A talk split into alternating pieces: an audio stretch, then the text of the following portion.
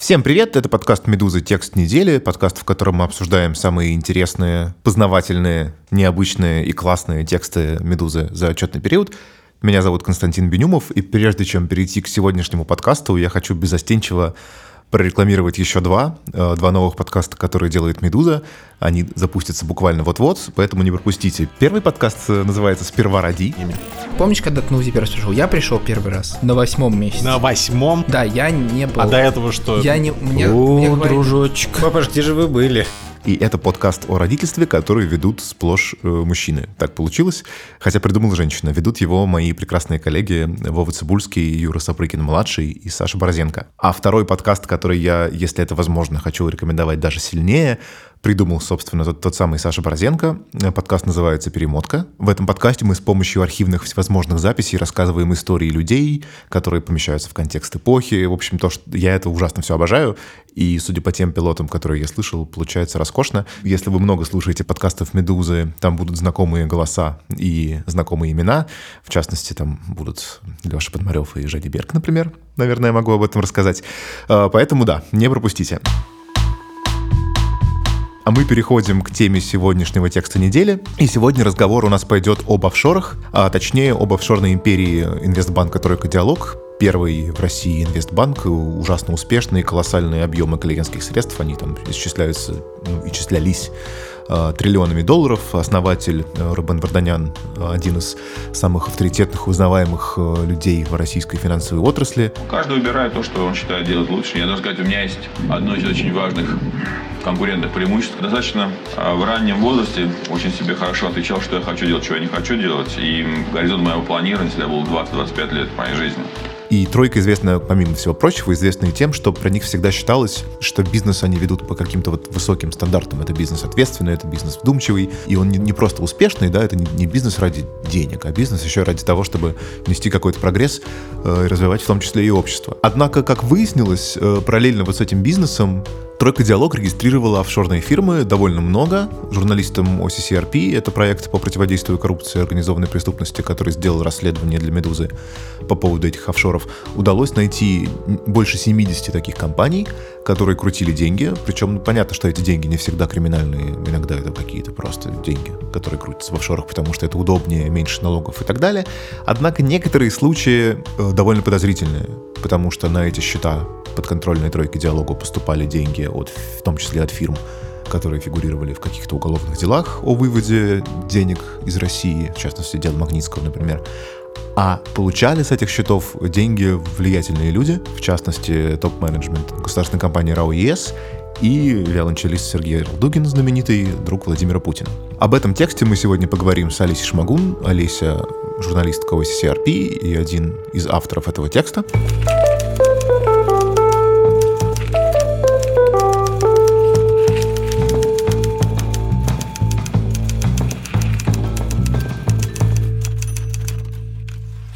Привет, Олеся. Привет, э, Костя. Я должен быстренько сказать, что этот текст я редактировал для «Медузы», потому что мы его опубликовали в рамках некоторого сотрудничества с OCCRP. Э, Олеся, расскажи, пожалуйста, что за коллектив и что за данные, откуда, если, ну, как бы, насколько ты можешь сказать, откуда они взялись, давно ли велась работа и так далее. Да, у нас коллектив из четырех девочек. Олеся, Олеся, это я, Олеся, Алиса и Ирина Долинина. Мы все сейчас э, работаем с э, Organized Crime and Corruption Reporting Project, с Центром по расследованию коррупции и организованной преступности. Это, в общем, такое объединение журналистов, которые занимаются расследованиями э, в разных странах Восточной Европы, и сейчас мы активно сотрудничаем с журналистами и Западной Европы тоже. Прости, слушай, я хочу, хочу только сказать нашим слушателям, что просто, да, чтобы они понимали, насколько все серьезно. Олеся, в частности, и OCCRP вообще работали в том числе и над, над Панамским архивом два года назад. Вот кру- крупнейшая утечка документов офшорного конгломерата Массан Фонсека, за которую, между прочим, эти журналисты получили Пулитцера. Так что вот. Спасибо большое за презентацию. А, Значит, мы работали с данными литовского банка Укио. Это банк, который в 2013 году закрылся, и у него отобрали лицензию как раз за сомнительные операции, в которых этот банк участвовал. Данные поступили к нам сразу из нескольких, на самом деле, источников, но, как часто бывает в таких случаях, мы не можем подробно говорить, что это были за источники. Ну и я могу сразу сказать, что меня, как журналиста, на самом деле, э, не очень интересует, кто именно, что это был за человек, который пришел и принес данные. Что меня интересует, это чтобы данные были достоверными и чтобы там содержалась информация, которую мы считаем общественно значимой, то есть достойной того, чтобы быть опубликованной. А как, как можно верифицировать? Я так понимаю, что в данном случае это был массив э, банковских просто бумаг по банковским операциям, правильно? Ну, там на самом деле два типа данных, что очень хорошо, потому что это как раз позволило нам максимально э, понять, что происходит, и позволило нам верифицировать данные. Два типа данных. Это банковские проводки, это первое. И второе – это внутренние документы банка, то есть переписка банковских сотрудников с клиентами.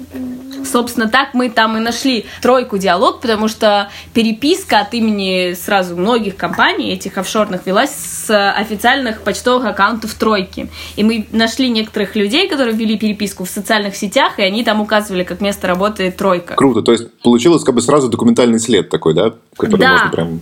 это на самом деле редкий случай, потому что ну, мы не в первый раз работаем с банковскими данными, да, и чаще всего, ну, то есть, что это такое? Это на самом деле офшорные компании, которые зарегистрированы на номинальных владельцев, э, у которых директора какие-то номиналы. Номиналы это люди, которые проходят директорами или владельцами в десятках компаний, но на самом деле не имеют никакого отношения к этим компаниям.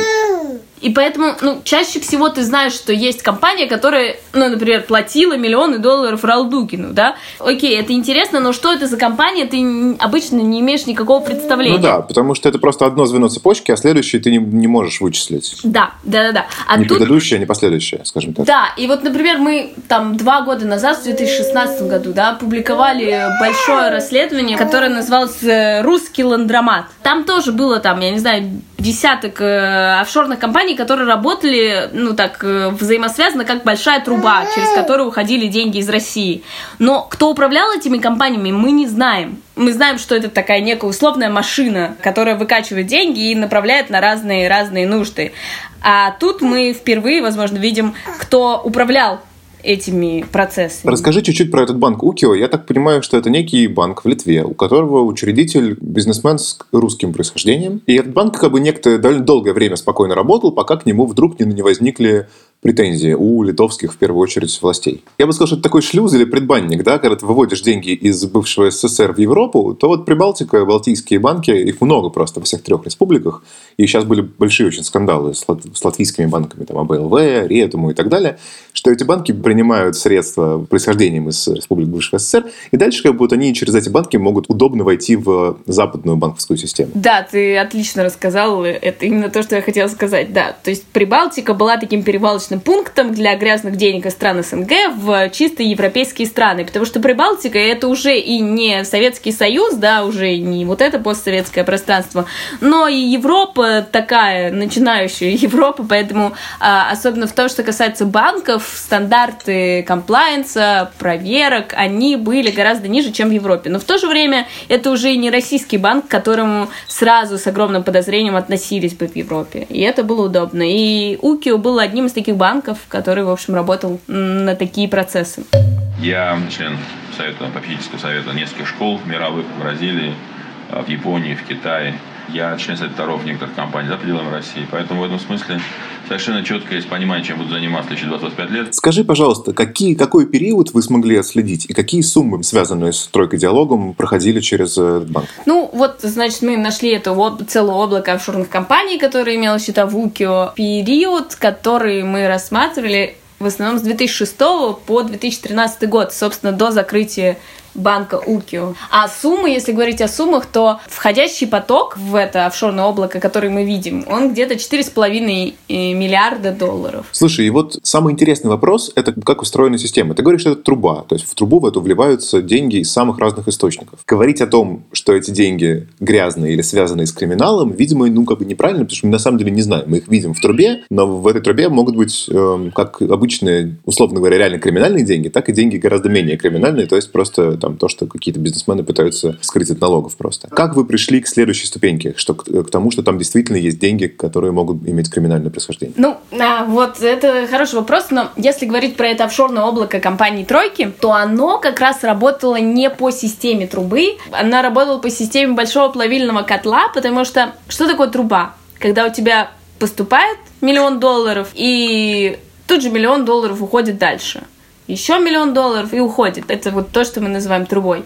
А котел это когда тебе поступают деньги, они какое-то время лежат на твоем счету, потом у тебя начинается много взаимосвязанных внутренних транзакций, внутри системы, там деньги перемешиваются, поступают из разных источников, то есть поступило 200 тысяч, потом еще 500 тысяч из другого источника, потом еще 10 тысяч из другого источника, а потом вот они начинают тратиться, то есть вот как раз вот в этом котле, да, там э, определить какие деньги пошли куда, уже не представляется возможным. Но мы же видим, откуда они приходят. Ну, то есть вот у нас есть список довольно длинный компаний, которые перечисляли деньги в это офшорное облако. И мы начинаем смотреть, а что это за компании, а ведут ли они бизнес, а известно ли что-нибудь о них. И мы видим, что больше десятка компаний упоминались в разных уголовных делах как компании, которые отмывают деньги из России. И вот это уже трубы. То есть они созданы для того, чтобы перекачивать деньги. У них нет никакой деятельности, у них нет там офисов, у них нет сотрудников. Это просто компании, которые нужны только для того, чтобы у них был открыт счет в банке.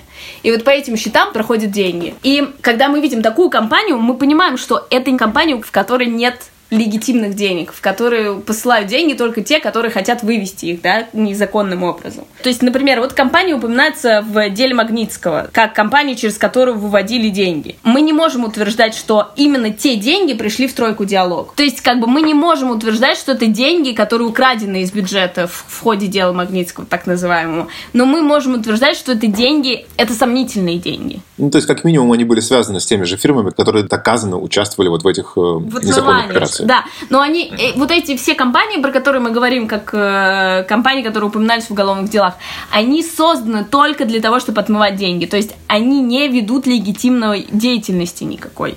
Я всегда говорил, что честно быть выгодно. На самом деле эта модель может звучать странно, но я вот в этой модели жил 27 лет последние свои. В общем-то, в целом баланс больше положительный. Хорошо, тогда следующий шаг. Мы разобрались с тем, какие деньги на эти счета поступают. Ну Скажем да, так, какие понятно, деньги в частности, в на эти счета частности, поступают. И следующий вопрос, соответственно, куда эти деньги вот с этих самых офшорных структур подконтрольных в тройке диалогу потом распределяются? Этой системы у этого офшорного облака были клиенты. То есть э, бенефициары, да, можно их еще назвать. То есть э, те люди, в чьих интересах потом деньги расходовались. И вот там есть разные-разные очень интересные имена. Начну, наверное, с самого громкого. Это имя Сергей Ралдугин. Это известный виолончелист. И, и он, прежде всего, все-таки известен тем, что он друг детства президента России Владимира Путина. Ну, мы уже писали о нем в ходе панамского расследования. Это человек, у которого нет бизнеса. Ну, было неизвестно, что он занимается бизнесом, а потом вдруг обнаружилось, что у него есть там целый, тоже, целый ряд офшорных компаний, по которым проходят миллиарды долларов. И вот часть этих денег, она как раз приходила из этого офшорного облака тройки как мы теперь можем с уверенностью утверждать. И он получил от тройки, от этих компаний тройки 69 миллионов долларов. Вот, если говорить про других интересных получателей, то это, конечно, такая российская женщина, пенсионерка Анна Курепина, ей 80 лет, она получила 15 миллионов евро и купила на эти деньги виллу в Испании. И что про нее интересно, это то, что она в то же время в Москве живет по тому же адресу, по которому живет э, бывший губернатор Самарской области Владимир Артиков. Он сейчас э, зам главы Ростеха. И вот эта вилла, которую Анна Курепина купила на деньги, полученные из офшорной вселенной, она сейчас находится в собственности сына Артикова. Угу. А в каких родственных отношениях состоится Курепина с Артиковым, мы не знаем все-таки. Ну, у нас тоже, естественно, возникал такой вопрос. Мы, безусловно, задали его Владимиру Артикову, но не получили никакого ответа, поэтому утверждать не можем. Но ее возраст И факт, что они живут э, вместе, говорит нам, что это либо теща, либо мама, наверное. Ну, я уж думаю, между, должна быть между ними какая-то связь. Хорошо, значит, есть Ралдугин, есть Курепина, дальше есть э, некие влиятельные чиновники госкомпаний, если я правильно понимаю. Да, дальше начинается вот такой круг людей, которых, наверное, можно условно назвать системными либералами, да, вот это люди, которые были в э, команде Чубайса в РАО, часть из них потом перешла вместе с ним в Роснану, у них есть какие-то свои бизнесы, которые не всегда напрямую связаны с госкомпаниями. Если называть имена, это Владимир Аветисян, Валентин Завадников, Ашот Хачатурянц, Александр Чистяков. В общем, все эти люди входили в правление, работали или работают в госкомпаниях или в компаниях с госучастием. Они публично довольно состоятельные люди. Ну да, есть ты, ты имеешь в виду, что это не чиновники, которые не могут получить такого количества денег легальным путем, а бизнесмены, которые в целом могут. Да, наверное. Ну, то есть там тоже, конечно, надо выяснять и сравнивать их официальный доход э, или известный доход с тем, сколько на них потрачено, потому что там, конечно, речь идет о миллионах и миллионах долларов. Все равно остается вопрос, почему они получают деньги из э, вот этого офшорного облака, в котором перемешиваются грязные, грязные, грязные источники. А у меня другой, на самом деле, вопрос. Я думаю, что ты тоже его себе задавала. А вот, собственно, Рубен Варданян, глава, председатель «Тройки диалога», один из самых успешных финансистов в России. И вот этот самый э, человек, который так много публично говорит об ответственности бизнеса, о том, о чем должен думать бизнес который получает награды за этическое, этичное ведение бизнеса. Мы можем говорить, в чем его интерес-то? Мы можем говорить, что он, не знаю, укреплял свое влияние, или что какие-то деньги он сам получал. Что-то такое есть? Не, ну он, безусловно, получал, да, ну то есть надо понимать, конечно, как объясняет это сам Варданян, что... А, да, вы с, ним, вы с ним встретились, да, тоже такой важный вопрос, он ответил на ваши вопросы. Да, в отличие от многих других наших героев, э, Рубен Варданян согласился с нами встретиться довольно подробно и, в общем, довольно откровенно с нами разговаривал. У него такая другая позиция. То, на что мы смотрим на самом деле, это всего лишь вот такой частный банк, который устроен таким образом. Такой private банкинг, который работает через э, офшорные компании. Его позиция в том, что в этом нет совершенно ничего незаконного, и то, что сейчас кажется очень странным, сомнительным и подозрительным, в общем, в середине, в разгар 2000-х выглядело совершенно нормально. Здесь процесс, который нельзя остановить. Они же идут. Нравится кому-то, не нравится. Хорошие и плохие. К сожалению, не только хорошие, но и плохие процессы происходят и в нашей стране. Мне понятен его аргумент, на самом деле. То есть, если человек хочет заработать большие деньги, то он, разумеется, будет эксплуатировать все уязвимости системы. Потом, когда эти уязвимости там закрываются, он переключается. Там кто-то проходит деофшоризацию, кто-то там что-то еще делает, что-то легализует, там что от чего-то отказывается и так далее. Ну, то есть, в целом, я могу эту логику понять. Он, Нет, он давай признал, так. Что... Давай так, да. я могу понять эту логику, но там есть э, несколько «но». Есть, по крайней мере, два случая, которых нельзя об- объяснить э, сложившейся бизнес-практикой. Например, когда друг президента, простой музыкант, получает 69 миллионов долларов на офшорные счета, еще в ходе суперсомнительных сделок. Это не сложившаяся бизнес-практика, простите, даже для России. И то же самое с родственницей губернатора. Когда родственница губернатора, 80-летняя, получает кредит, и я сейчас в воздухе делаю кавычки, чтобы вы понимали. Потому что 80-летняя женщина 15 миллионов евро э, без залога и первого взноса, ну, вряд ли она когда-нибудь э, могла бы это вернуть. Вот это точно выходит за рамки привычной бизнес-практики, чтобы там не говорили, не пытались как бы оправдаться финансисты.